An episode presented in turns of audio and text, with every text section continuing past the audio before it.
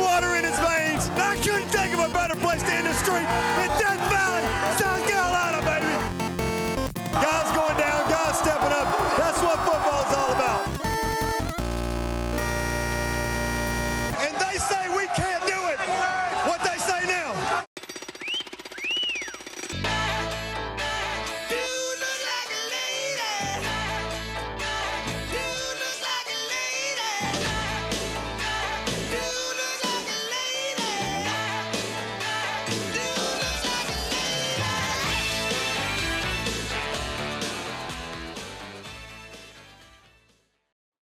Welcome back to the Clemson Podcast.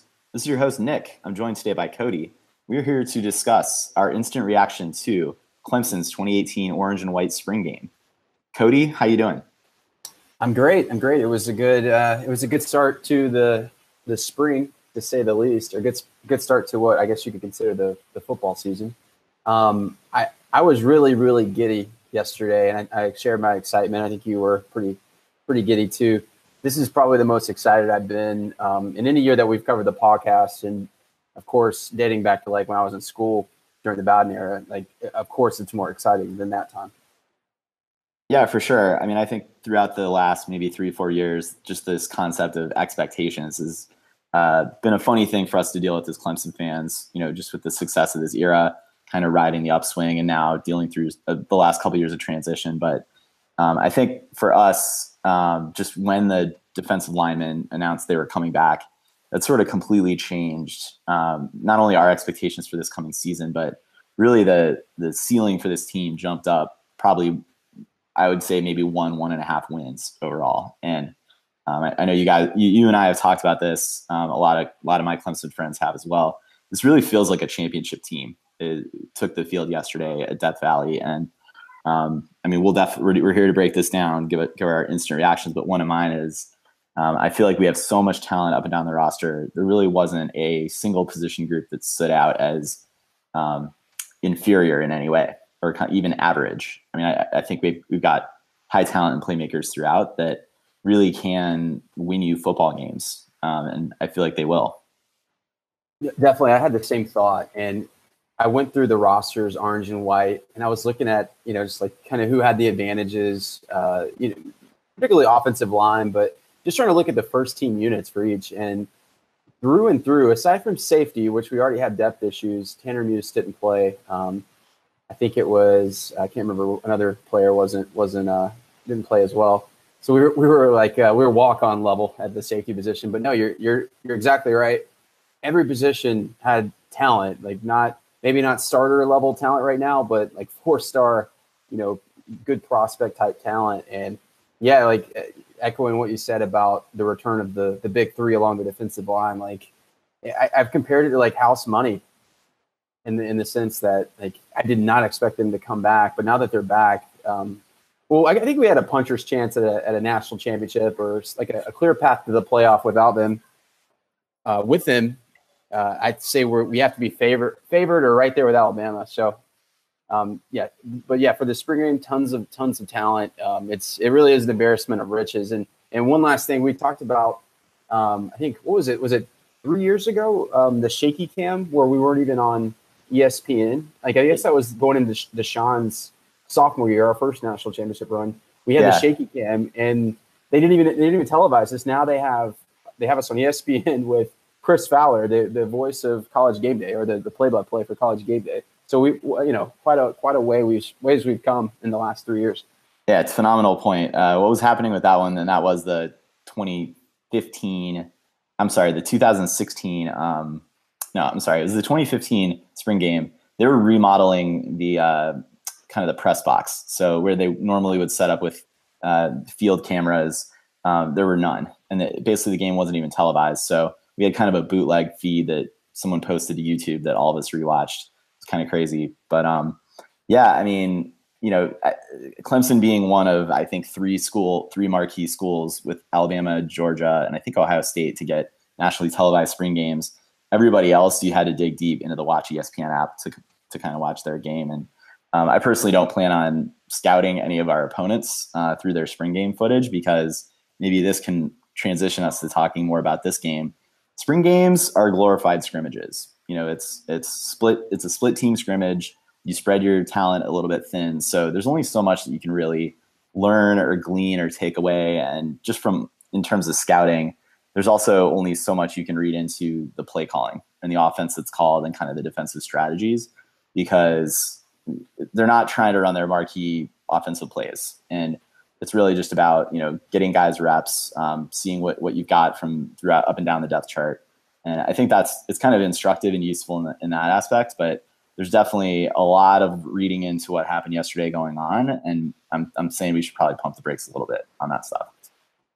Yeah, so I mean, I go both ways. So one, you definitely should take everything with a grain of salt for all the reasons that you just mentioned. Um, it's kind of like spring training in baseball. Like, you know, it's not. It, it's a sim, you know, it's a simulation. It's not lesser competition. Um, some, like you said, some kind of restricted play calling.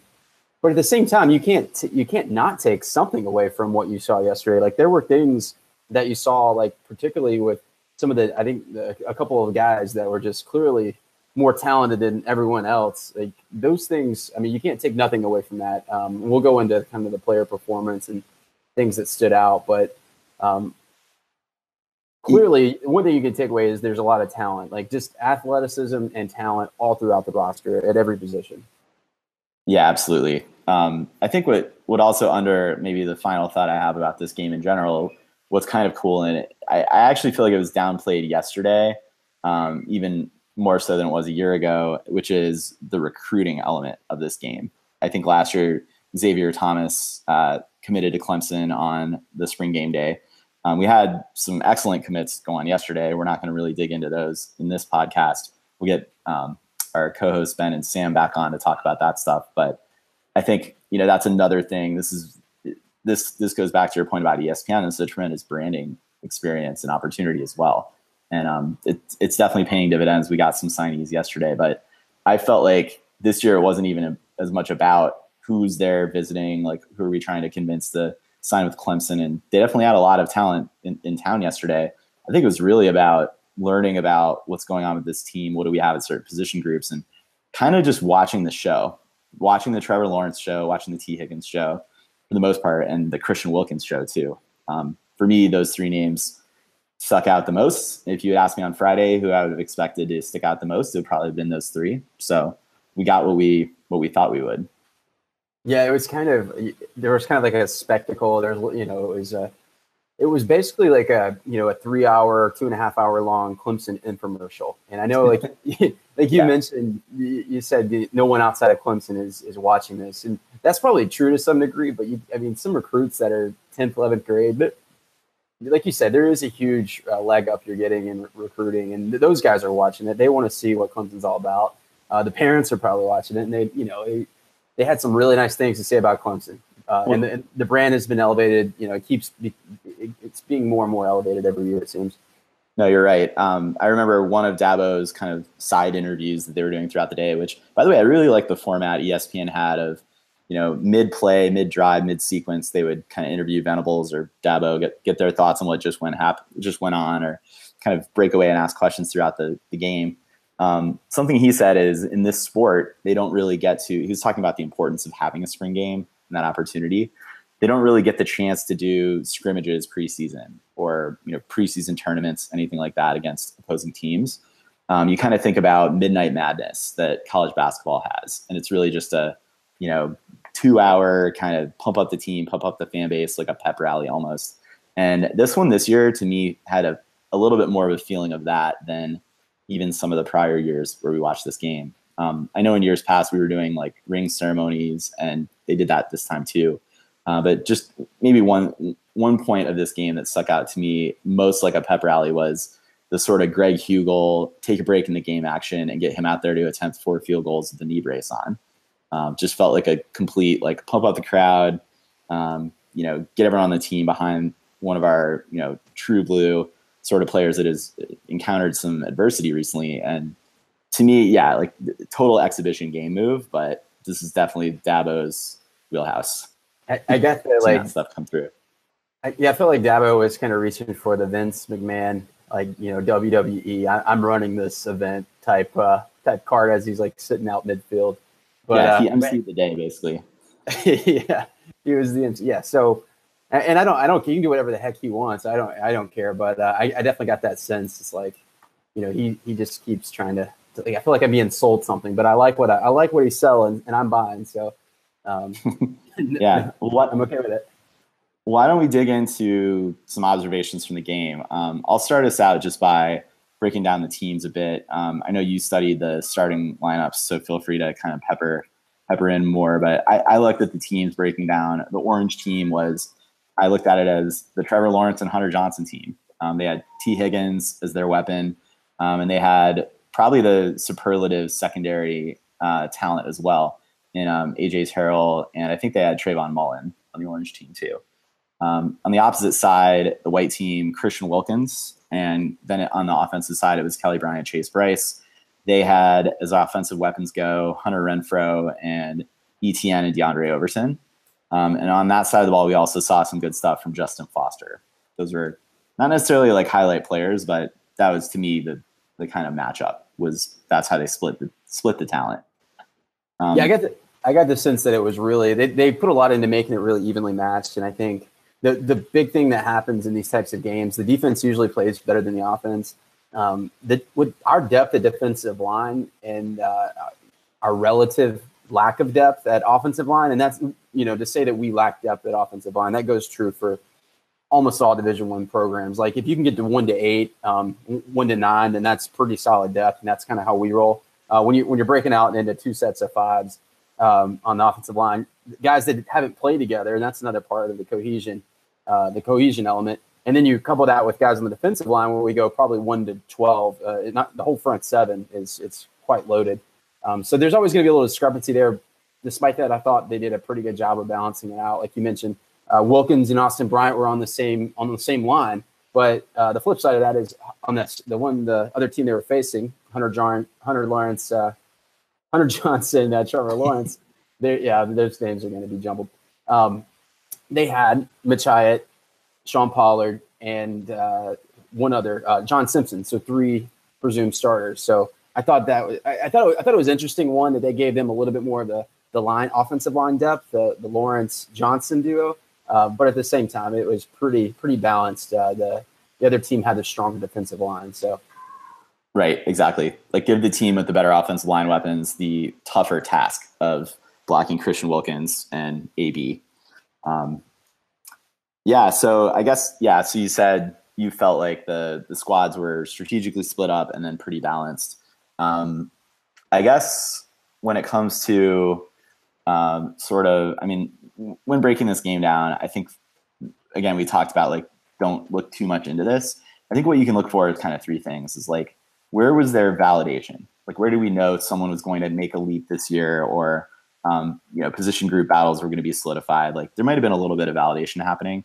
Um, I think what I was really hoping for and looking for were I was looking for surprises or breakouts, like guys that are going to take a, a, serious leap this year. Um, and I think we did see a couple of those, and we'll touch on that. And then I think the the other one is like, uh, let's not overreact to a poor performance or a great performance because you got to think about the format of the spring game or um, just the circumstances that they're in. So that's kind of like how I've how I've chosen to mentally process this game. Um, what are what's kind of been your approach? Yeah, I, I feel the same. It's just like who who took a step forward. Um, I like to I like to pay attention to the younger linemen, both on the offense and defense, and to see if they're a little bit more ready. Uh, and that's that takes a little bit of rewatching and and going in some slow mo and uh, and seeing who's matched up on on whom. But uh, I, I think one name I would point, I would uh, throw out, like you already mentioned, I believe is Justin Foster. Um, not to start handing out superlatives, but he was one player that I didn't expect necessarily a whole lot from in this game. And it's not to say it's gonna it's gonna translate into the season, but clearly his body has been completely um, he's reshaped it. Uh, he was a linky outside linebacker out of high school. Uh, last year was his true freshman year, and he showed promise, but um, had to learn more nuances of the game. But he looks he looks so just thick. Does not look like the outside linebacker that he once was. Um, showed a lot of speed, athleticism off the edge. Um, showed some moves. Now, the, the caveat to that is he was going up against Mitch Hyatt in the first, I think, the first half or the first two quarters, and Mitch Hyatt pretty much won most of those battles. Now, when I, I can't remember, I think it was Blake Vinson Um, whenever he came in, the the redshirt freshman. Actually, I think it was Carman. Was it? Oh yeah, I think actually it might have been both. Uh, and I think you're you're definitely right about Jackson Carman. We'll say either way, when the freshman came in to block him, he had a ton of success. Which you take that as you will, but I, I, I just looking at him physically, I, I, definitely see that he's he's taken a step among among other players. Um, maybe that's one guy. Uh, maybe name one player for you. Um, yeah, I mean, certainly Foster had an awesome game, kind of from a breakout standpoint. Um, it, someone that we certainly expected this from, but um, I would say played a really solid game and it was good validation was uh, AJ Terrell. Uh, all over the field, he did have a pick. Um, he's involved in a lot of a lot of um, the T Higgins show as well. I think you know it would be it would be easy for people to criticize maybe some of those plays in terms of his coverage and his ability, but I think that I did like what I saw um, in terms of some of his uh, tracking the ball and some of his hip movement. Um, in pass coverage, I thought was pretty pretty solid all day. Uh, but definitely, I'd have to think a little bit longer about who's my like breakout player. I was gonna say definitely Justin Foster though. Yeah, I I would stand with you on that. Um, AJ Terrell is interesting because he, like you said, he did get beat uh, time and time again uh, by T. Higgins, and the, the, coaches will never say it. I think Venables was asked, you know, are do you take some like solace? Is it okay that it's it's Tee Higgins, and he's like, no, we, you know, I got to evaluate. I got to look at right. the tape. But AJ Terrell is is good. Uh, Mark Fields look good.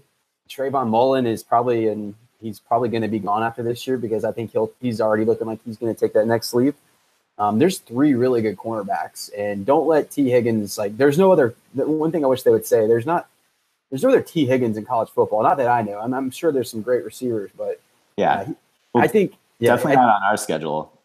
Exactly. Um, Not on our schedule. Yeah. Until the playoff. Yeah.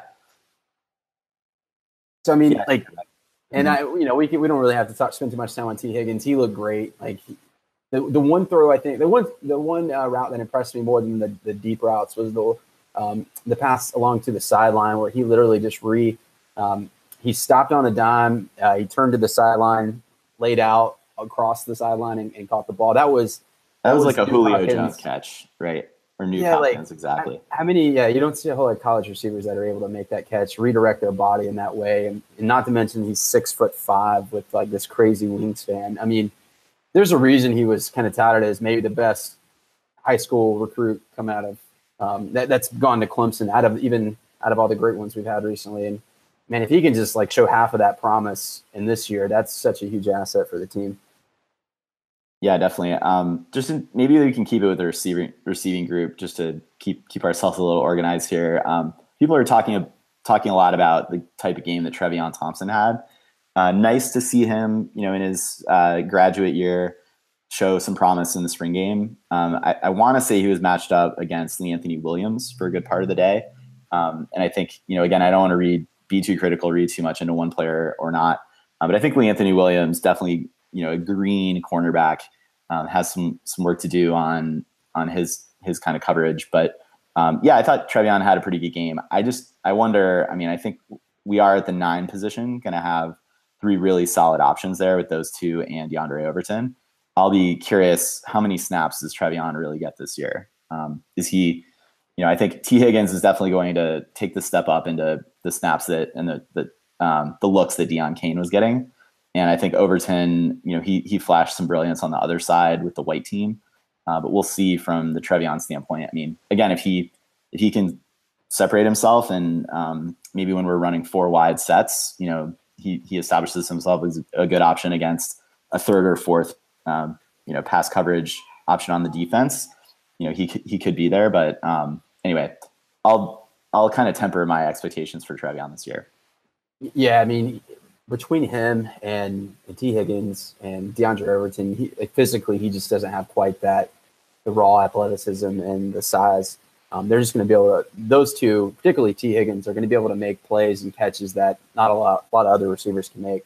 One area where he could be useful is blocking. I think he's going to be the best blocker of of the three guys that you mentioned. And that doesn't even speak. You, you actually you didn't speak of um, Justin Ross, so he's the five star freshman. Like he, he's going to want to get some reps and some targets. Um, there, there really is an embarrassment of Rich. Rich is particularly at that nine man position. And you and I talked about it a little bit yesterday. Like if Deon Cain would have came back, that's probably um, you know nothing against him. And Alex Kraft has recently uh, recently mentioned that maybe he wasn't even really well suited for that nine man position. He, maybe he was better suited at the two, uh, where Sammy Watkins and Ray McCloud and all those guys were. But yeah, the way that's I, a lot of players, and I, I, even said maybe it's addition by subtraction, and, I, nothing against them and the work they put in, but T Higgins and and Overton just have that ceiling that's that exceeds Deon Cain. Yeah, it's. I think addition by subtraction might be the, the way to think about it. And Deon Cain, tremendous talent, loved having him. He made critical plays that won a, you know, led to us winning the national championship.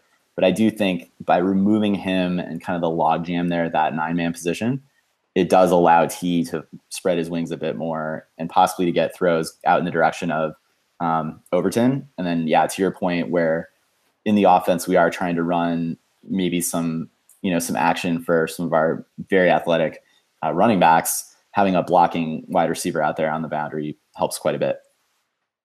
Yeah, totally. And um, maybe, and, and, honestly, when you get to that point, and I think an area uh, wide receiver blocking was uh, not, it was definitely not a strength of ours last year.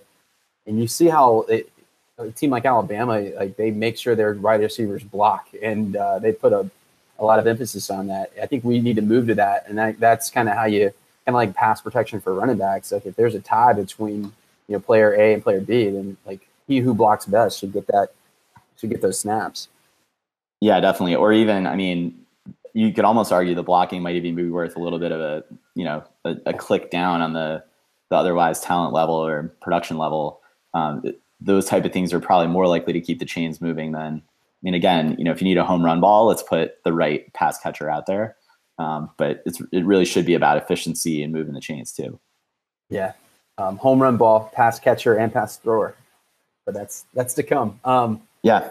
I would I would say for uh, other wide receivers that stood out, um, you know, like obviously Hunter Renfrow was is, is Hunter Renfrow. You know what he's going to do. Um, I would go to Derion Kendrick. Now he didn't do a whole lot, and I think he's going to be shaky. I don't know if we're going to throw him out there at, as a punt returner just yet, or even a kickoff returner. Um, just you know, and I'm not. That's about all I'm going to say for special teams. I, I really put no like I, no weight in the special teams. Um, aside from the fact that Amari Rodgers does move north to south, like he was he was talking about moving north to south. He looks like he's added that into his game after talking to Nelson Aguilar. Good for him. Keep doing that. Quit wiggling from side to side. Um, but other wide receivers, Kendrick looked good. I think he, like you mentioned, Anthony Williams was having some trouble. He did put a nice move on him, and you saw a little bit, little bit of the acceleration and the burst. Um, that that has, has drawn comparisons to Sammy Watkins. So I can I guess I see that a little. Uh, he's got a long way to go though. He's certainly not Sammy Watkins as a freshman, but a, a very uh, very talented player. You can see a little bit of that explosiveness and the reason he's drawn some um, some of the rave reviews that he's drawn. Yeah, I think Rodgers definitely in the special teams game that was that was nice to see. I also questioned did we have a split squad going on on the on the coverage side um, for for dragging him down. So um, I expect his average to come down somewhat when the season starts, when we're playing, you know, full on defensive squads from the other side or special team kick coverage squads. But anyway, yeah, good to see from a technique standpoint what he's focused on. He's one of those, just like T. Higgins, you expected him to take a step forward in his wide receiving production, and it seemed like he had a really good game as well. So good to see progress going on there. There's definitely been good reports coming out of the spring practice um, in Rodgers' favor we didn't see too much from Cornell Powell, if I recall. Um, did he? I don't really remember a ton of highlights from Powell, but that that could also be a factor of what team he was playing on too. Yeah, you know that's a good. I, I, I did not see a lot from him, and I think I think you're right. I think it had to do a little bit with with uh, which team he was playing on. Um, so TJ Chase maybe is another player. Didn't get a lot of uh, targets, but I think he is a very active and willing blocker. So as a five and the five man where Hunter Renfrow, the one thing he doesn't do well is block. So maybe you plug him in on uh, on short or running down situations where you can get uh, Etienne to the outside. Um, aside from that, uh, you know, I kind of think yeah, kind of could he could he become like a blocking decoy and then a passing option in something like a play action or a, a, a read? Yeah, I mean, I mean, at some point, yeah, sure, sure. I mean, it's not like he's not like he's limited at all as a as a wide receiver. He has the potential to be a good wide receiver. It's just, um, yeah, I mean, like you know what you're going to get. Like it's right. it's uh it's something that Hunter Renfrow doesn't offer. So maybe a reason to give him some more um, some more reps. How about the tight ends in this game? I, really, the the plays that stick out of my mind are overthrows to Milan Richard, uh, the Cannon Smith scare on Trevor Lawrence's first completion, and um, we also had the freshman come in and really flash a little bit of the the size and athleticism that he, he was uh, promised. Um, I didn't see too much of Garrett Williams in this game either. But um, yeah, tight end to me feels like it's going to be a step forward this year as a position group. Could not be much worse than last year. Agreed. And I mean, I, I don't like the only the probably the biggest bright spot was like what you said, Braden Galloway. I I'm always uh, I don't know I'm, I'm skeptical when I hear comparisons to like like a Jordan Leggett clone, and I also know this guy's coming from like local Seneca High School. He's under unheralded.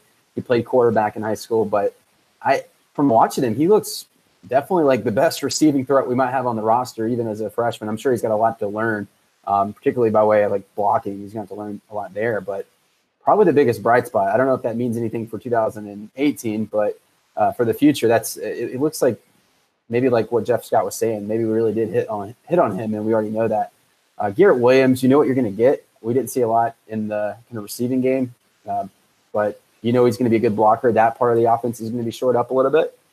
And Milan Richard, yeah, yeah, you didn't see a lot from him. You know, he's going to be steady. Um, probably a pretty a low a low ceiling, I guess we could say at this point, but we, we know what we're going to get. Um, and I don't know. I guess JC Chalk is the other player. Got to you know he's come along a little, so he's going to provide hopefully some quality depth. Yeah, again, not a not a huge highlight day from the tight end squad, but um, you know we saw what we were going to see. I think for the most part, no breakouts. Um, to report, unfortunately. Um, yeah. Maybe before we touch on more takeaways from the offensive line, and we're saving the quarterback piece, I guess, for the last part of the offense. Uh, I know most people are probably looking for us to jump right into that, but um, maybe I wanted to talk about the the running back group. Um, this was spring games. I don't necessarily think. I mean, I, I remember sp- spring games past where you sort of had um, C.J. Davidson like have a breakout spring game, and come in and uh, be like the fourth guy in the depth chart coming into the fall. So uh, you got to take with a grain of salt sometimes the running back performances here, especially when you consider the offensive lines that they're playing behind is ripe with third, fourth stringers as well. And really, the offensive play calling is not looking to spring the running backs. They're not looking to sustain drives on offense. So um, I, I don't really think we saw anything surprising or even uh, troublesome, problematic. It was just kind of a blah day for the running back group. Um, not that's not to say that you know Travis Etienne didn't reinforce to me that he's the number one guy because I think he he has and he did. Um, but yeah, don't have a ton of takeaways from the running back group. Yeah, I think what you said was the most correct, and like in terms of like whenever Etienne did start, uh, did get going and had a few longer runs, um, you had to look at the players that were playing on defense by that point. I believe it was a lot of freshmen, some walk-ons, and that's nothing against him or anything like that, because frankly, like when Christian Wilkins is out there, it's just it's unfair. he's just, I mean, he's killing like our starters on an offensive line, which I don't know. I mean, I know that's I don't know how to take that, but um, right. it, it, was hard for he kills everyone's starters. He does, he does, and that's yeah, that's why we love him, and we're glad that he returned. But I would say, yeah, you had to take like the the little bit of little bit of the uh, performance and the results with the grain of salt. With that, though, I, I agree. Etienne, I, I, talked about players that are just better than everyone else that stood out. I think Etienne is in that category with T. Higgins, uh, with Christian Wilkins, uh, with maybe a, a long haired quarterback that I'll, I will not name quite yet. A couple players just look better than everyone else. And I think Etienne is, I, I don't know why the debate, and I think I mentioned this to you yesterday, I don't know why the debate between who are, who are starting running back revolves around Feaster and Etienne. Um, there should be no debate, I don't think, at this point. I think the, the only debate is uh, who's number two behind him, and I, and I would give Adam Choice. That's more of a credit to Adam Choice and his development uh, versus a um, a slight to Tavien Feaster. Yeah, I think you're right. I mean, I, what I what I would hope and what I would look for, and I, am not as studied on the spring camp notes as I wish I was, um, but just relates to Etienne's development from a run blocking standpoint, or I'm sorry, as a, as a blocker blocking running back standpoint, and as a pass catcher um, either in an outlet standpoint or in design pass plays. That might be an area where one of the other two could solidify themselves and eat into some of those snaps. Um, or for Etienne to really take a stranglehold of that starting position coming into fall camp. If he can develop either or both of those aspects of his game a bit more, then I think it's his role, his job to lose. Um, and this offense can take even another scary step forward if he figures that piece out. Yeah, it, I agree. And the only you're right. His only limitation potentially would be pass uh, protection, which Feaster is not, you know, by any means like uh, Wayne Gallman or anything like that. He's right. got a long way to go as well there. Yeah, um, yeah. Choice is probably your best option there, and that, that's why I think like he should probably have closed a little bit of ground on Feaster um, in my in my depth chart at least.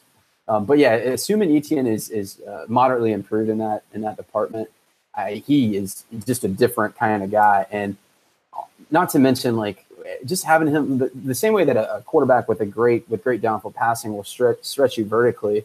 When you have a running back that can is that explosive, that like play actions now matter so much more, and they make linebackers sink in and safety sink in so much more. That opens up all kinds of other facets of your offense. So, just the threat of Etienne is enough to enough for him to, to register the, the starting role or, the, or enough playing time or, or the starting role. Yeah, exactly. Um, I mean, I, I guess it would be worth calling out the guys that got carries and you know led the team in yardage. So Ty Thomason um, led the team with 40 yards on three carries. It looks like he had a 29 yard run. I, am forgetting that play. It was probably late in the second half where he got that one. Um, and then D- Darien Rencher as well, uh, nine carries for 26 yards. Um, actually, looks like he had 25 yards. Take take that back. Um, so you know, good to get some of the younger guys some reps here, um, some playing time. But for the most part, I think that depth chart is probably pretty solidified. I don't know, Cody, if if the coaches have said Etienne's and and um, sorry, uh, Feaster are going to be one A, one B. If it is a one two yet, you know, it's going to be coach speak all the way up until fall camp. Um, but for the most part, in our minds at least, it's a solidified pecking order. Right in, in our minds, and and yeah, sure. Like you're not gonna you're gonna need more than one back anyway. Like you know, so there's a lot of carries that'll to go around, but yeah, I just don't. Etienne is just too talented. I, he has to be the most talented back since Spiller um, with the most upside. I just don't know why you would why you would even think about putting someone else out there first, uh, yeah. unless unless there's huge holes in his pass protection. Otherwise, you got to run with him.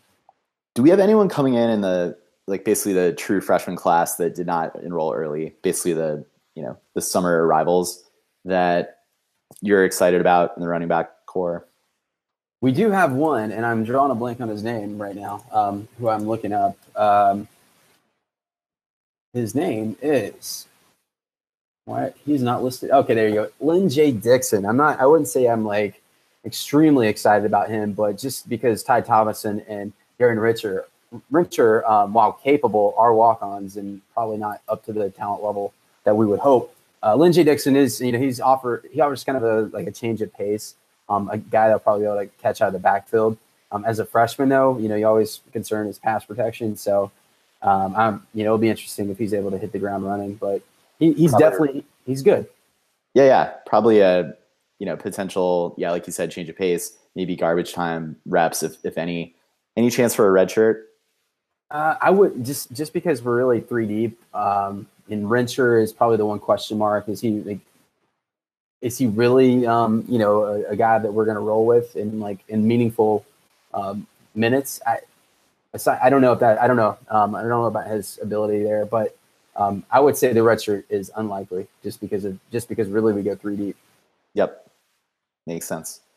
Um, well, I wanted to give you a chance. I know we touched a little bit on, on, the play of Mitch Hyatt. He had Pollard next to him at the left guard position for the Orange team. Or Simpson. Like, I'm sorry, Simpson. You're right. Um, Pollard was on the opposite side of the field. Um, there's not a lot you can take away from this game from the O line, right? just, I mean, so much of this position group does have to do with communication and continuity and, you know, acting as a single unit.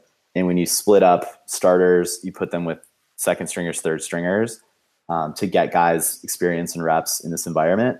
You know, it's not a recipe for great success. So I guess my kind of takeaway is I'm trying not to take anything away from this game, from the O line core. Yeah, I couldn't. I mean, you said it really well. Just the way that the, the cohesive element of it, where which is unlike any other group, where you know the whole you're the, as strong as your weakest link type deal. You, you really can't take a lot away. Um, you, you, need guys that are your one through fives. You need them playing together and having that consistency or, or that continuity. The the one thing, uh, maybe a positive I would take is uh, Blake Vinson, uh, a redshirt freshman, and Chandler Reeves, a redshirt sophomore, at the tackle position.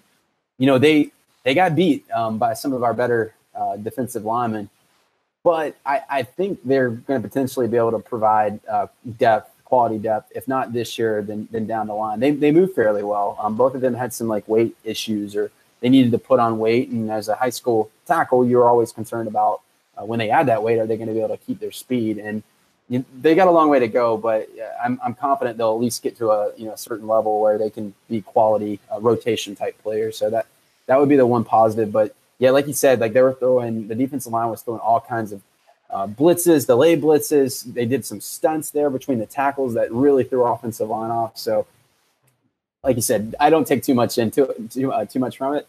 Uh, it did look uh, eerily similar to our last uh, game against Alabama, though, in the in the Sugar Bowl. um, I, you mentioned Chandler Reeves. I do want to give him props. There was a play, um, probably in the second quarter where um, he did a great job blocking on an Austin Bryant um, pass pressure that uh, was able to allow, um, I want to say, I guess, let's see, Austin Bryant would have been, yeah, so it allowed Trevor Lawrence to scramble um, and make a make a solid completion. So you know he didn't get burned on every play by our dominant D line. Um, props to him.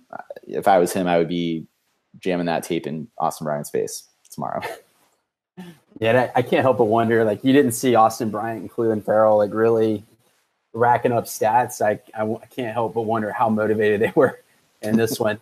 Um, Jackson Carman is the other one. Like, it's only it's only one spring. He's only been in the program for a couple of months, but he's he has weight issues. He's gonna have to get that down. Um, I would say what we saw from him last uh, yesterday is, is is not going to be enough. It's not going to be sufficient to be a a Mitch Hyatt like type freshman. Like he, Mitch Hyatt, like him, him to be as good as he was that year, um, that that's unheard of. And I don't know if we should. I think we should taper our expectations uh, for what they once were. Um, he could still be a contributor and maybe a uh, yeah in the in the in the two deep, but I don't know that he's ready to be a you know all American, all conference side player or anywhere close to that quite yet. And for me, the Mitch Hyatt situation was one of need. Um, we had the uh, outgoing, I guess it was junior, who decided to basically leave the program or try to go to the pros. I forget which.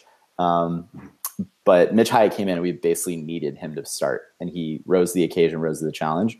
Knock on wood, we are fortunate that we are not in a position where we absolutely need Carman to plug in and you know provide instant performance on that line. Um, so it's kind of a different situation, but I agree with you. I don't think we are seeing that level of pedigree out of him so far. Um, but it's it's nice that he does have some time to develop as well.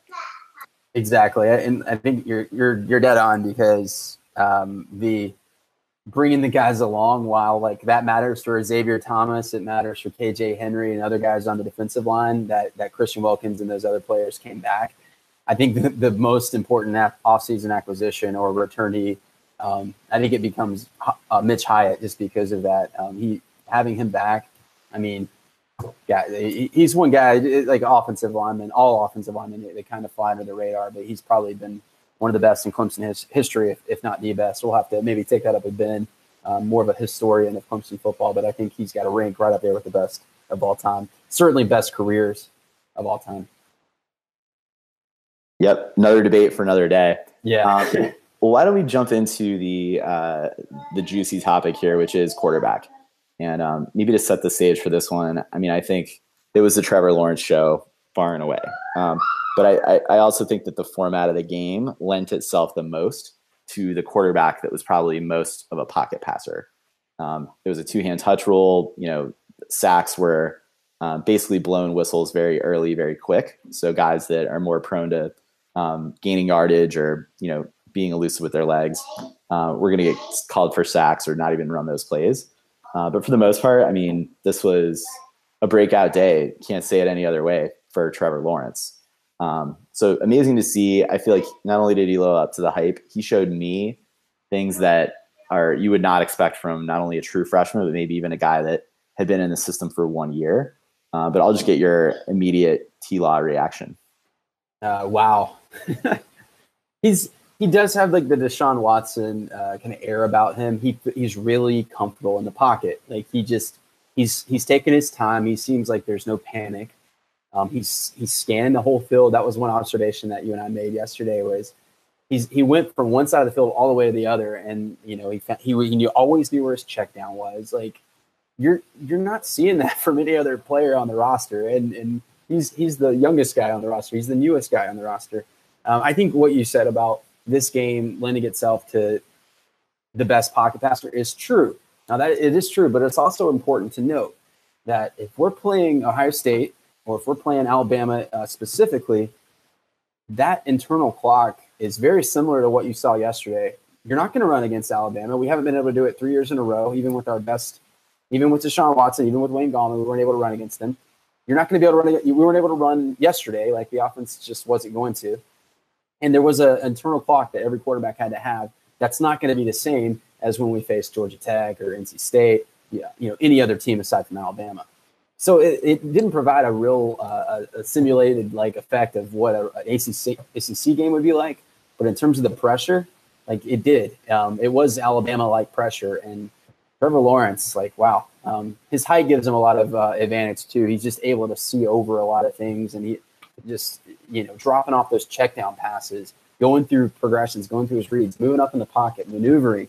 Like these are things that like you just don't see from many college quarterbacks. He's already has such a great grasp of that, and he's only a true freshman. I'll, I'll quit, you know, waxing poetic about him, but you you uh, you go ahead and uh, give me your thoughts. No, I think you nailed it. I mean, beyond his reads and um, you know just his com- his seeming comfort in the pocket, seems like he's picking up on or his elusiveness was was something that did surprise me. Um, his ability to scramble and not only scramble but scramble while looking alert downfield. Um, it, I, I, can definitely imagine a scenario where he's got to he's chased from the pocket, he's got to move, and linebackers in pursuit, safeties in pursuit, and he it, he showed me yesterday he can get to the sideline. Hopefully, he can do so uh, while wearing rib protection. It looked like he was just in basically his jersey and some faint shoulder pads yesterday, but um, we got to keep him upright if he is playing for this team this year. Uh, but beyond that, it, I think you could see a situation where he then whips the ball, you know, 40 yards downfield because he sees Tee Higgins break free at that moment. And it's like the alertness, the awareness downfield, just it seems like the game is almost already slowed down for him, which is insane because he's been on campus three months at this point. Um, so it's basically like not it's better than advertised. And you know, I I already know your answer, but I feel like he probably is the best quarterback in that in that quarterback room at this point. Yeah, I, I think everyone knows like he's the most talented, but is he the most like is he the best? Is he like the most ready? And he he may be. And I, I think part of the argument for Kelly Bryant last year, um, and this was legitimate, was that he he's the safest player and that he's going to protect the ball because you had concerns with Hunter Johnson and Zay Cooper about turning the ball over. Um, you know, things moving too fast, and when that, that that panic sets in, you do things like what Chase Brice did yesterday. You throw interceptions. Like I don't see him doing that. I think he he's gonna be able to. I don't, I don't worry about him throwing a whole lot of interceptions. Maybe you know maybe you throw an interception here and there like Deshaun Watson because it's a downfield pass, but you know like you take that trade off for that explosive play. Like otherwise you're going to go three and out and punt, punt anyway, and we did a lot of that last year. So uh, you know I just don't. I, I like the, the, pros and cons. If the coaches are, I sure I'm sure this is how they decide these types of matters. They have a pro and con list, a whiteboard. like what's the pro I, I don't know if there are like enough cons about Trevor Lawrence's game uh, that he shouldn't be at least considered uh, as a rotational quarterback to start the year at the least. Yeah, I mean maybe we can we'll come back to him for sure like throughout evaluation of the other quarterbacks on the roster. Um, why don't we talk about Kelly Bryant real quick? I mean, I, I kind of touched on introducing this section as it's it's one that I think Trevor Lawrence was like destined to look better coming out of than Kelly Bryant because so much of what KB brings, even as a passer, is predicated on the threat of the run. Um, and it you take that away from his game, just look no further than the Syracuse game when he was limited as a run threat, or even the Alabama game. Um, when, you, when you eliminate that part of his game and he's forced to make quick decisions as a passer, it's somewhat challenging. That said, you know, how bad did he really look? He kind of overthrew a couple of balls. Dabo continued to, to harp on that piece. Um, he had what five three and outs in the first half, so definitely not his best game. But I, I don't think there's a world in which Kelly Bryant could have or would have lost the job yesterday, no matter how poorly he played and how good either the other guys played. I think the question in my mind is like how how much of a lead does he still have? What is that gap looking like coming out of the spring? Um, I think Jeff Scott he had a comment after the game that they, they obviously evaluate a lot of things when they talk about you know who's going to become the starter at any of these positions, and he looked at the spring game as basically twenty percent of a larger picture. Um, so if Kelly, let's just say, got you know a C minus, a D on twenty percent of the exam, you're not failing the class necessarily. Um, but it's it is something that he definitely has his work cut out for him, and all the all the coach speak that's happening in the media right now. Um, I encourage you guys to go out and read Matt Connolly from the state's kind of reaction. Dabo said a lot more than I thought he would on this topic, and I'm thinking that might be a little bit of Dabo letting a fire under Kelly. That yeah, maybe this competition is a little bit more open after yesterday, um, but I, you know I think everyone's fear. We talked about it with Alex Kraft. I had him on in January or February, I think, um, is that Dabo's just going to stick to his guns, be loyal, stick to the the veteran guy, the senior coming back who won us 14 games last year, um, and not put T Law in there. I don't know that I feel as adamantly that Dabo's on that train anymore. I, I totally agree, and I don't know if you saw Alex's most recent article. He he still I don't and I haven't seen his like any recap from this after this spring game to see if he feels any differently. But he stuck to his guns and said that he doesn't think this is a cube uh, quarterback battle. He said, you know, there is no quarterback battle. It's Kelly jo- Kelly Bryant's, um, you know, uh, uh, other, unless he's injured or something else. But um, I, I, I, I tend to disagree. I think there is an open competition, and um, you you can't look at last year as like, well, you know, he stuck with KB last year because those were just entirely different circumstances. When you look, the next man up, at least to begin the season, was Zerrick Cooper, and I have to think, you know, based off of uh, looking at Chase Brice, that he might be further along as a redshirt freshman than Zerrick Cooper was. And that, that's our fourth team guy. We haven't even talked about Hunter Johnson yet. I, I think it's an open competition. And Dabo did let on. He said, we started, it's Kelly Bryant's job to lose. And I think he's he's uh, backtracked a little bit. Now he's saying it's an open competition, which is, I, I think that I think he's a little bit, he's got to think a little bit like politically, you know, what's the best for the team? You know, and I don't necessarily know if it's to light a fire. It's just, hey, this is the reality of it. This guy is this good. He's really good. Hunter Johnson is really good. Can I throw a third conspiracy theory? So one is, please. One is it's truly an open competition, and that's the reality. And I, I hope that's the case, and that would be great. Um, the other is to light a fire. The third would be, does this give somewhat of a recruiting leg up going forward? That, yeah, you know, we will consider like we will we are not just stick to the gun seniority first type of type of play. Look no further than our QB competition of 2018. Perhaps. I mean, like with the quarterback position, I think maybe it's a little bit different than any other position. But no, I mean, it doesn't hurt to say if you're eh, because I mean they are they, like this is the game we'll play now. We're going to have a lot of three year players, and if you want to get a five star player, who we're recruiting a lot of them, certainly, you can't say you know you can't always default to the senior um, or the guy that has the most seniority or the leader. Like you have to go with sometimes when the talent trumps the uh, the intangibles, you have to go with the talent. And I, I, I think we've we've hit that intersection, um, and we're starting to cross it. Yeah, for sure. Um, well, let's touch on Hunter Johnson here. I mean, so Trevor Lawrence probably had the best quarterback game. You give him the highest grade for yesterday. Probably give KB the worst. Um, where would you put Hunter Johnson relative to Chase Brice? I, actually, I thought he had um, uh, kind of an unfortunate hand with a lot of the things that were going on with um, just some sacks, uh, a lot of pressure, that uh, some missed blocks when he was a quarterback, and uh, Christian Wilkins, def- Wilkins deflecting one of the balls that led to an interception. That I, I don't think that's on him at all. Um, I think he looked much. I think he looked competent, uh, to say the least. Uh, I I, talk, I think what we had last year when with Bryant, what what he gave us was just sure-handedness and um, being able to make the short throws, understand the offense. Well, I think Hunter Johnson, uh, not to compare everything to to Kelly Bryant, but I think he's right there at what Kelly Bryant did, but now gives you a a better, like a more toolsy version of Kelly Bryant right now, if that makes sense. Like he's a better passer, yeah. he's a faster runner. I think he has a better sense of the pocket. I think he's a more elusive runner. Now he's not as big, and he he would he would probably cave under you know a few hits. It, he probably wouldn't be able to stand up quite as well. But um, I I think he's at the very least like he gives you an, a guy that really you really can win with, and that's not coach speak. It's not cliche. Um, I, I think he's he's got a huge upside. I don't know if it'll be with Clemson, unfortunately, but he's he's good. Yeah, I think I, agree with you throughout, and I think you also this is a, a, moment where you can consider the format of the game. I mean, he's not as dependent on his legs for um, what he brings to the table as a Kelly Bryant, but certainly if it was an open scrimmage and you know full tackling was happening, I think you might have seen a better game out of Hunter Johnson, top to bottom, um, in terms of what what he can offer as an offensive threat um, with his legs as well. I don't know. So again, it's a little bit unfair to compare him straight up to Trevor Lawrence, but I don't think we saw yesterday necessarily.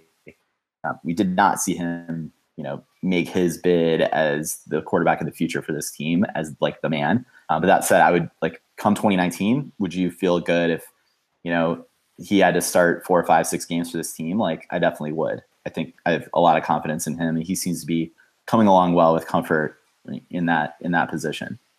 Yeah, like every like, know this is not how uh, real life works, but if you went into every Clemson football season and you know you were had like a rotating door of, of quarterbacks, and you said you can have Hunter Johnson or you know pick a wild card, I would take Hunter Johnson every time. He's exactly what you would want in a college quarterback. I think he's again he's going to have a good career. Not sure if it's at Clemson though. Yeah, for sure. Um, and I guess we can wrap up just this segment before we go on gushing about T Law um, with Chase Brice. Uh, so Chase Brice, you know, he he basically the way I was thinking about his game, I don't see him as like a Nick Schuessler third stringer. Nick Schuessler from our 2015 run and 2016 run, where KB would be the backup, Schuessler would be the third string. Um, you know, if Chase Brice is taking snaps for us this year, something's gone horribly wrong. But I'm I'm kind of warming to the thought of him being a capable backup to if it is Trevor Lawrence that you know wins this job and Hunter Johnson transfers. Like I feel pretty good with Chase Brice being a backup. Um, you know, he definitely had some mistakes, and I think you you talked earlier about some panic throws that led to just wide open downfield interceptions. But uh, he also had some zip on some balls. Unfortunately, ESPN cut off the Chase Brice to Diondre Overton 50 yard touchdown pass. Um, Brock Huard assured us it was a nice throw. So it was like yeah, 1950s, like listening to the radio. like, oh, sounds like it was nice. Uh, yeah, but I, yeah, I, I, mean, I guess Chase Brice came in. You know, he was a little bit um, he was underhyped relative to Hunter Johnson a year ago. He took the red shirt, and but you know he was the what state champion in Georgia at Grayson, and you know one the best quarterback coming out of Georgia, I think that year. Um, we've got a track record now pulling Georgia's best quarterback, but um, anyway, you know he's no slouch. Let's put it that way. So I thought he played a pretty solid spring game. Yeah, it, will be easy to start like remembering him or thinking of him as this scrappy, unheralded type, you know, player that came that you know wanted to choose Clemson and all this and that. But he he was a four star player, and I, I, really don't think it's. Uh, I don't think I, I, don't think it's like revisionist history to think like if he would have played last year, like you know, or if, if the same if it were the same circumstances with Zerrick Cooper kind of leading the, um, being the most um, given giving KB the most competition. I think if it were Chase Brice, he is he is further along than than Zerrick Cooper was last year. And I think heck he could have even beaten out Kelly Bryant um, at quarterback last year. But I mean, obviously the circumstances are much different now. He's number four, but uh, yeah, I, I, he's got yeah, he's got the arm talent. You mentioned it. We didn't get to see it on full display, but he's got the arm talent. Um, he clearly the way he was running the offense, like you can tell he has a year in the system.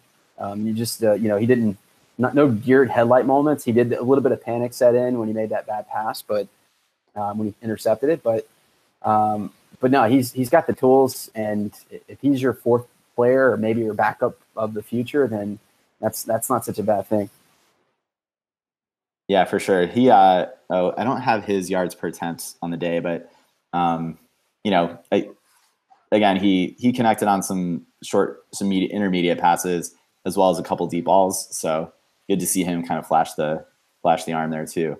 Yeah, 12, um, like 12 of 19 for 231 yards, but unfortunately, uh, three interceptions. Yeah, so that's that's the most yards per attempt on the team. You know, that's what pushing 10.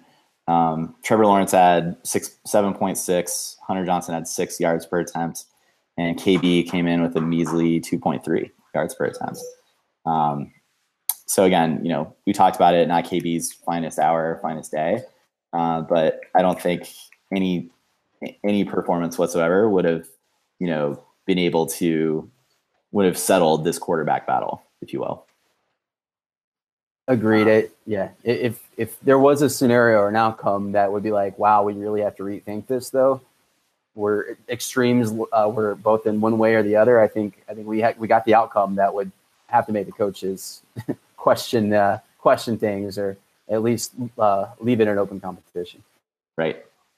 Um, well, enough about the offense. I think we've we've we've definitely covered our, covered our bases. Um, defensively, I think this game um, was one where we knew you don't watch this game to understand like where Christian Wilkins is in his game, or Clelin Ferrell, or Austin Bryant. Um, Dexter Lawrence did not play. Tre Lamar did not play. I think this is where we do have some open question marks on this side of the ball, namely in the secondary um, and at the the Sam position um, among the linebackers, as well as some of the depth, um, secondary depth. We talked about that, and then uh, linebacker depth, and potentially even in the D line, understanding what we have with the newcomers, um, and as well as the guys that have been around a little bit and are looking to really take the leap. Xavier Kelly being one, um, and I think we, you know, throughout we saw a lot of promise, a lot of signs of progress happening. Um, I I did not visually see Shaq Smith, you know, have a great game or make a ton of plays was not watching extremely closely there, but um, I want to say David Hood had a lot of good things to say about Shaq Smith, him looking like a leader on this defense. What have you heard about him? Well, I have heard great things. Um, despite being a five star, like he's he's really he's shown a lot of humility, having redshirted and not really getting to play much as a as a redshirt freshman now in his third season a lot of guys just their ego takes too much of a hit from that and they they have to move schools or move programs it seems like he's really taken it in stride and like he's embraced being a Clemson football player and being a leader. So like the intangibles and like the buy-in is there, um, and and the, and the good attitude despite you know the what's you know him not playing, it, it's there. So I didn't see a whole like on the field. I didn't see a whole lot. Um, apparently the game is slowing down for him a little, and I, I wouldn't say just because we have enough depth at um, at linebacker this year. I think I, I wouldn't expect to see a huge uh, step forward from him, but um, you know, between him, Jamie, Jamie Skalski, Chad Smith, like, and, and that, that's not to say anything for the starters. I I'm, i feel quite confident with the with the linebacking core this year. It's we, now we need to bring some more in the pipeline through recruiting, but uh, we're we have a solid, very solid uh, linebacking core. And I think I think I did see on a on a second watch, I did I think I did see Tre Lamar, but he may have had limited snaps. Yeah, just I mean, the fact that he wasn't able to play in the Sugar Bowl, I think they definitely want to, you know, treat him with kid gloves heading into the fall, um, which is understandable. Uh, Skalski, I think he was a madman. He was all over the field. So uh, he, you know, you, you, hate to make the white linebacker kind of linkage on this football team, but does he give you kind of the Boulware attitude and potential vocal leader on this on this linebacking core? Um, he won't be a starter, you know, barring injury. It's going to be Lamar and Kendall Joseph. Um, and then we'll talk about the Sam in a moment. But I think it's great to have a Skalski there, um, a, a, high energy guy can can spell one of the other guys depending where they slot him in. Um, so good to see him progress. Yeah, I like him a lot, and he can actually he can play both outside or uh, inside. Will or Mike, and I, I don't think I mean Boulware might not. Uh, I, if he got to be as good or as productive as Boulware, then that's that's great. Um, but I think he may even have more of an upside just because physically, I think he's a little bit bigger. He's a little bit faster. His arms are a bit yeah. longer. So I really like him, and he may be, um, depending on the situation, he may be your backup, whether it's if uh, your first man up, whether it's Kendall Joseph or if it's Tre Lamar were to go down. Right, makes sense. Um, Jaylin Williams got a few snaps in this game, like you know, as he's as he's want to do. Um, but I want to talk a bit more about Isaiah Simmons, and we I think all along we've been hoping. I mean, he's kind of a hybrid. Um, you can play him as a backup safety, right, or um, even potentially he could be vying for a starting safety position. But I think where we see getting the best eleven guys on the field is him playing in that nickel Sam position, and um, it seems like he was I, I won't say he stood out in that role yesterday, but uh, it seems like one that he's grown into and has warmed to in the spring. I think so. It, it's a lot on him, uh, you know, just to understand all the uh, all the schemes and all the all the things that he has to process. Um, you know, playing safety and wide receiver in high school, but I, I, think he's taken it in stride. I think he's done really well, and he certainly has a skill set. You when, you're, when, you're, talking about like a Sam linebacker, you, you need someone that can um, drop into coverage but also be able to take on and get off the blocks that are going to come from tight ends or linemen that are getting into the second level. So uh, I think he's got the skill set, the, the athleticism, the, the, added strength. Like he's, you, are not going to get Dorian O'Daniel. I, I, I think I've heard from someone it might be an upgrade. It, it's not going to be an oh, upgrade. Man. Yeah, not a chance. yeah, not it's not an upgrade, but uh, but he's but he's more than capable, and he does give you um, maybe a little bit of a different skill set. So Venables can use him a little bit differently. Um, we'll say. Um, behind that, I think you know Jalen Williams. He's sure-handed, and you know what you're going to get from him, but he's not going to be able to do anything spectacular. Um, we'll see how like how like Spector, um, Baylon Spector comes along. He I saw him make a few plays. I think him or Mike Jones uh, would be the next the next guy up. So you're talking about two freshmen, right? Yeah, we'll we'll keep an eye on that depth chart. But again, I didn't see tons of breakout play in this game um, from from either of them. Uh, but yeah, good good, I guess, to re- read reports in the spring that um, there's pr- progress happening, particularly with Shaq Smith and Isaiah Simmons. Um, maybe we can go to the D line. We talked a little bit earlier about Justin Foster and how he looked. Um, and again, you know, he he was limited playing against Mitch Hyatt, and then when we started to rotate Vinson and Carman, um, he started to show a little bit more of what he was capable of. And you talked about transform transformation of um, what he's bringing from a physical standpoint. Um, did anyone else stand out to you along the D line? I mean, I want to say the two new freshman arrivals, they both had tackles for loss, right? Yeah, I mean, I think Xavier Thomas is the is the obvious one, uh, who is probably the most. Uh, I, I, won't say he's not as far along as as Justin Foster because you know he doesn't have the experience, but I think physically he's just he's on the same level as your as your uh, your first and second round picks already as a true freshman. It's it'll just be a matter of, of him understanding um, all the, the intricacies of, of you know modern offenses and not knowing not to bite on all the eye candy with the, the zone reads and things like that. You got to you got to stay home. You got to set the edge. All those things for defensive end. But man, he he has all the physical tools, and you you could see them on display. I think um, you know what you saw a little bit from him was just trying to uh, bull, you know, bulldoze, like literally bull rush um, linemen. And you, you, could do you could do that in high school, like literally run straight at them and run them over. Not going to get away with that in college, but um, he certainly has all the tools. And then I'll, I'll give a uh, you know a shout out to Xavier, the other Xavier, Xavier Kelly. Um, he looked good. Now he was doing it against again. He was doing it against some of the, the second, third string offensive linemen, but he is really he really um, had some difficulties adjusting to you know all the things you have to do as a as a defensive end, despite having you know a lot of raw raw talent, physical ability. But he he looked good. I mean, he he got off. He showed good pad level, um, good hands. He was good. I think he had a sack or two. So man, there's there's we, we don't lack for depth. I'll, I'll say that not at not at defensive end or or defensive tackle, frankly. And where that's going to translate is not just giving you protection in, in the event of injury, but it's actually to further prevent injury from happening by resting our starters and limiting their snap counts and getting bringing these guys along and getting them reps throughout the year. I guess from a strategic standpoint, in terms of winning games, you can, you know, I, I see Xavier Thomas, or I think I've read this, you know, really being a threat in uh, pass rush situations where you really do, you know, could he be, uh, not to take anything away from AB, but could he be that strong side pass rush option when we, we really need it late in games? you know, he, he so he can play either side. So like, and you know, Ferrell's probably your best pass rusher now. Um, but I think, yeah, I think you're right. I mean, if you want to get two really good, you know, first step type defensive ends that get after the passer, that might be he might be your guy because I think in terms of like first uh, first step quickness. Uh, I think he's probably the your fastest one on the team, and yeah, that's man. It, I think I, I, mentioned it to you yesterday. Like, I won't say like I, I, thought with losing those three guys last year the NFL, which I which is I, I thought was the outcome, would be the outcome. I, I'm not so sure that we wouldn't have been okay. Now, not historically good, which is what I'm aiming for this year, but I think we would have been okay given uh, the development of Foster, what we see from XT, uh, Xavier Kelly, and and not to mention Logan Rudolph. I don't I don't think played a whole lot, if at all, in this game. Yeah, I'm not sure. Haven't looked up his snap counts. Um, apparently, KJ Henry also had a couple tack- tackles for losses in this, tackles for loss in this as well. Um, I think by the point he was playing, we were there was on a running clock. We were uh, I don't know, not ex- examining every play through and through. Um, we'll look for look to other outlets to do film analysis of the whole game.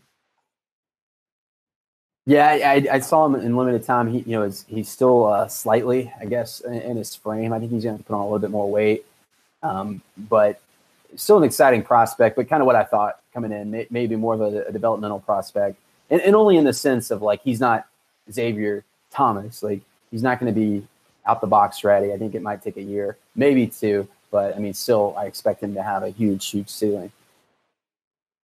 Yeah, this game was actually tricky. Just knowing the new guy's numbers. Apparently, he's number 13. Hunter Renfrow's number as well. So, um, spring game's good for that stuff. Uh, learning the new guys' numbers and their their stature at a Clemson uniform, that kind of thing. But um, we'll pick it up as we go along. Yeah, all the walk-ons that you like. Who is this guy? Um, right. Another number five. um, so, anyway, uh, good stuff there. We touched on the corners earlier. Any big takeaways from you? I mean, we mentioned, you know, Trayvon Mullen looked the part, two interceptions, including one for a touchdown. He's probably going to the league this year. AJ Terrell, or sorry, Terrell, um, maybe has some work to do, but he's still green in this defense, but very high talent level. Um, but yeah, Mark Fields. I mean, I think throughout the first half, when he was getting most of his reps, he he showed the showed you know the fact that he's a senior leader on this defense, um, going up against younger receiver talent and quarterbacks. Yeah, I mean, I one to three, I'm really confident. I'm really, really confident um, in the cornerbacks.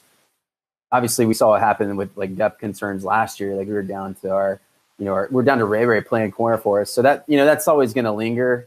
And LeAnthony Williams probably isn't there quite yet. I mean, you're you're okay. Like, but hey, you know, like with all of our schedule or most of our schedule, I think we can win with Anthony Williams if that's the worst thing we throw out there. Um, but the good news too is we have Mario Goodrich and Kyler McMichael on the way, at least at least so we have warm bodies out there to, to and, athletic as hell. So, um, but yeah, I mean, I, not a whole lot other than I, I still, despite AJ Terrell's you know issues not defending Higgins, I still think of him as an elite player.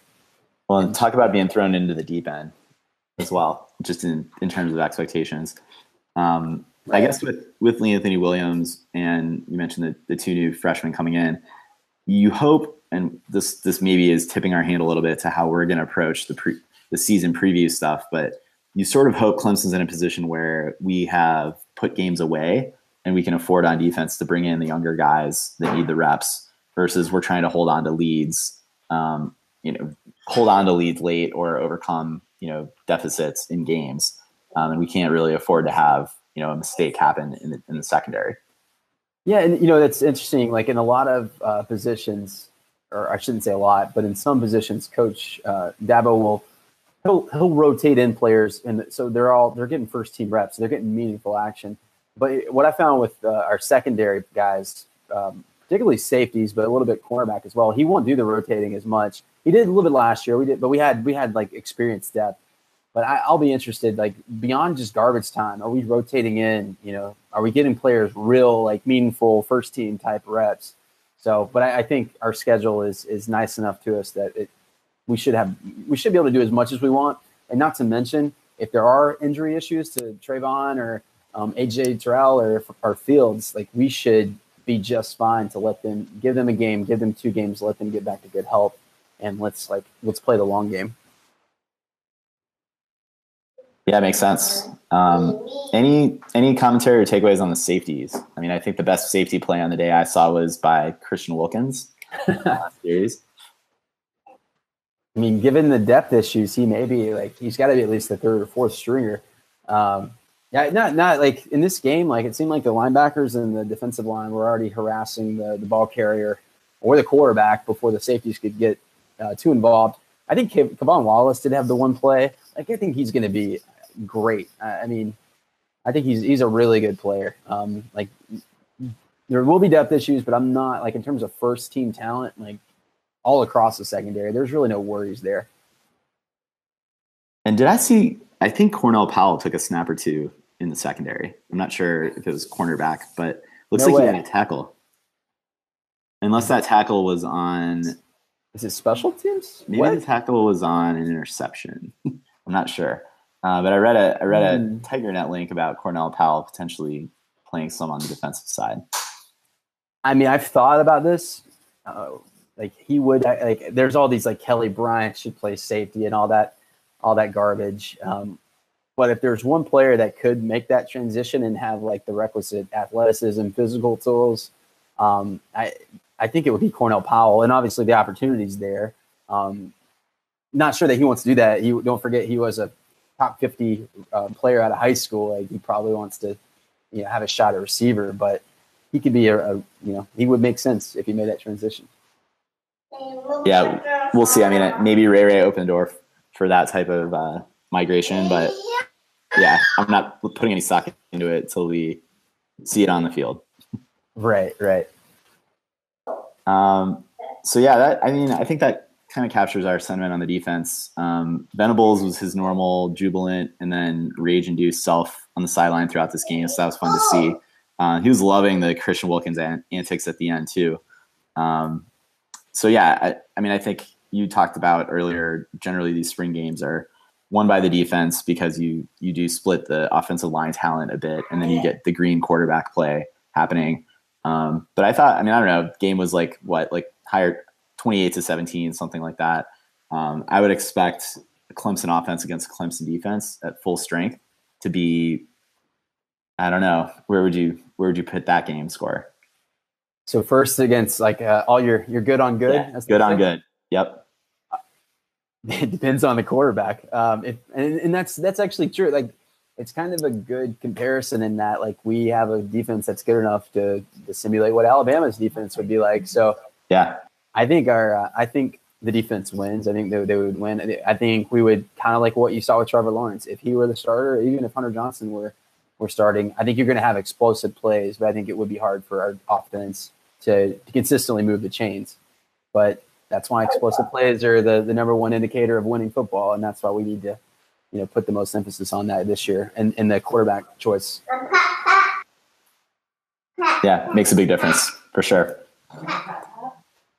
Cool. Well, any other? I mean, we could touch on special teams. Not tons to take away here. Um, uh, Spence, he was kicking. He was kicking some punts. I'm pretty sure. And um, Huegel came out for that that exhibition um, sort of field goal. He kicked four, uh, but with the knee brace outside his pads. That was interesting to to put him out there. Um, we were talking a little bit about overreactions to this game and where you're going to see Clemson fans be super critical of some things. And um, I might have read something about, you know, is it smart to put Huegel out there if he still has ACC lingering issues? But I don't know. I'm fine with it. HC, HCL, ACC.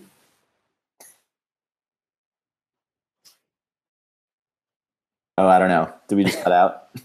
Maybe we did. Um, yeah, I don't. I don't know about. it. yeah, I don't really know about like. I guess. I guess this is off leg, right? Your planning leg that he tore. Oh, I'm not it, sure. Well, he was his kicking leg is where he had the brace. Okay, so that's wow.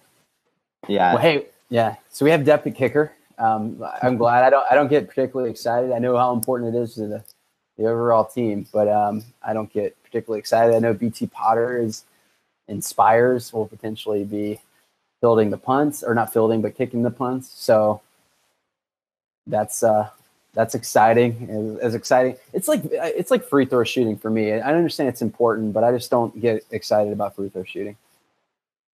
I think I misspoke earlier and said Spence was kicking the punts. Uh, it was Spiers. You're right. Unless Spence was punting on for the other team. I forget what how they do it in the spring game if they just have one set of punters that they just let both teams use. But we'll have to get our resident special teams expert Ben Welty. That's true. To, um, yeah, and because uh, people like they need they need they need podcasts to go to sleep to, and I think that would serve it would serve that purpose. Definitely. Uh, we will. Ben will get his day in court to uh, debate and discuss the spring game. He was not in town uh, to watch this one with us this week, but we'll hear from him here soon enough.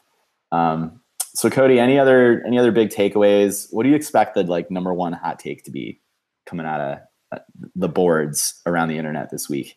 Hot takes. You know, all right. So here's here's I don't really have a good. We were doing some jokes about hot takes, um, and that's just like your, you know, your Stephen A. Smith. Should Dabo be fired if he does not start Trevor Lawrence? Like, no, you know, we're not going to do that. But I guess some of the, some of the animosity that I see, um, I think it's pretty clear. Um, it's pretty unanimous that we want that Clemson Nation wants a, a different quarterback than Kelly Bryant. But there's always these people that also want Kelly Bryant not as the quarterback; they want someone else, but they defend him and they like they see Kelly Bryant not starting or someone saying we should start someone over him as a slight, and you know it's anti-Clemson in that well you know you got to go defend, you know, his resume of 12 and what was it, 12 and two or 13 and two, whatever it was. Um, you don't have to do that. Just like understand to say that someone should start over Kelly Bryant isn't necessarily a knock on Kelly Bryant. It's just to say that there's someone better. That's all it means. That's all it means. Cody, if Dabo starts Kelly Bryant, is he pushing Trevor Lawrence into the arms of Saban? I think so. That's probably the best one that you came up with there. Yeah, that and uh, I think he's risking the dynasty uh, of Clemson that he's built by just messing around with the quarterback carousel here. So either of those, you can kind of quote the podcast on if you need to. Yeah. Um, but yeah, it's going to be you know part. This is uh, Chris Fowler, um, despite calling him Hunter Lawrence to start the game, uh, had a great tweet. He you know thanked Clemson, said it was great, and then he's like he threw a quarterback controversy memo in his tweet um, about the spring game yesterday, and the media loves this. They love. They, are going to drum this up. They're going to run with this as much as possible. I don't know that Tiger Illustrated, TNet, Shaking the Southland. I don't know that quote unquote Clemson media are the ones that are going to be seeking this to become a story. But I think it it's clickbait. It draws clicks. It draws eyeballs. It draws discussion. Um, and I think the team's going to pick the quarterback that's going to be most likely to win us games. We'll see who that is. I mean, there's no bad option here for us. I think we we either get a guy that is a playoff level quarterback that uh, won us 12 games. You know, the debate is can he beat Alabama, and we will discuss that ad nauseum leading up to the season. Um, and we'll see what he gives you in terms of development. I mean, yesterday I don't think that's a forum where you're going to see his very best. You might need to see it on the field of play in the regular season to know if Kelly Bryant has taken a leap in terms of you know his timing and accuracy and those kind of things. But um, anyway, I think you know I'm tr- choosing not to overreact to anything I saw yesterday, but just to be appreciative that we've got a stable of awesome quarterbacks, and we're probably going to win a crap ton of games with any one of them. Yeah, just kind of coming full circle. I am the most excited that I've ever been, and um, there's so much talent, and I really think I, I feel you know, I, I don't want to jinx it, but I feel like more confident that we're we are a national championship contender than than 16. That's how much upside I think this team has. Uh, the ceiling is like the sky is the limit. Um, but yeah, like a whole a whole uh, off season we have to look forward to of of uh, who will be the starting quarterback. So that's that's going to be fun. Yep. Well, uh, we will certainly get a number of guest uh, guests on the podcast to discuss that and other developments on the team. We already already have a few of those in mind. Um, and we will hear from we'll get Ben back on the pod here soon. I guess you and I have taken a little bit of a hiatus while he and Sam hold it down during basketball and baseball season. So appreciate you guys doing that and appreciate everyone tuning into the podcast. Um, if you want to catch our off-season action or when we get into the season, all of that content, be sure to subscribe to us through your favorite podcasting app. We published a SoundCloud. That's probably your best place to go um, to stream our stuff if you're choosing not to listen through an app. Um, and then we're also on Facebook and Twitter, Clemson Podcast on both of those. Take a look. We're on there publishing stuff now and again um, when we're bored. So That's all I got, Cody. Anything else from you? Yeah, that's that's all I've got. Yeah, just stay tuned. Um, tell a friend, and uh, yeah, like if we want to do a mailbag like during the off season, so like if you want to, you don't even have to like ask us a question. Just like positive theory, you know, like tell us something, give us your opinion on something. We'll debate it. Yeah. Um, so that would be, I would, you know, Clemson podcast, one word at gmail.com. Email us there. You know, you can direct message us on Twitter or Facebook or post publicly. We'll, we'll take it all. It's fine. Uh, good, good call on that, Cody. Well, uh, thanks everyone for listening. Appreciate um, all the listens, even during the doldrums of the off season here. Um, we do it for you guys. So thank you once again. And as always, go Tigers.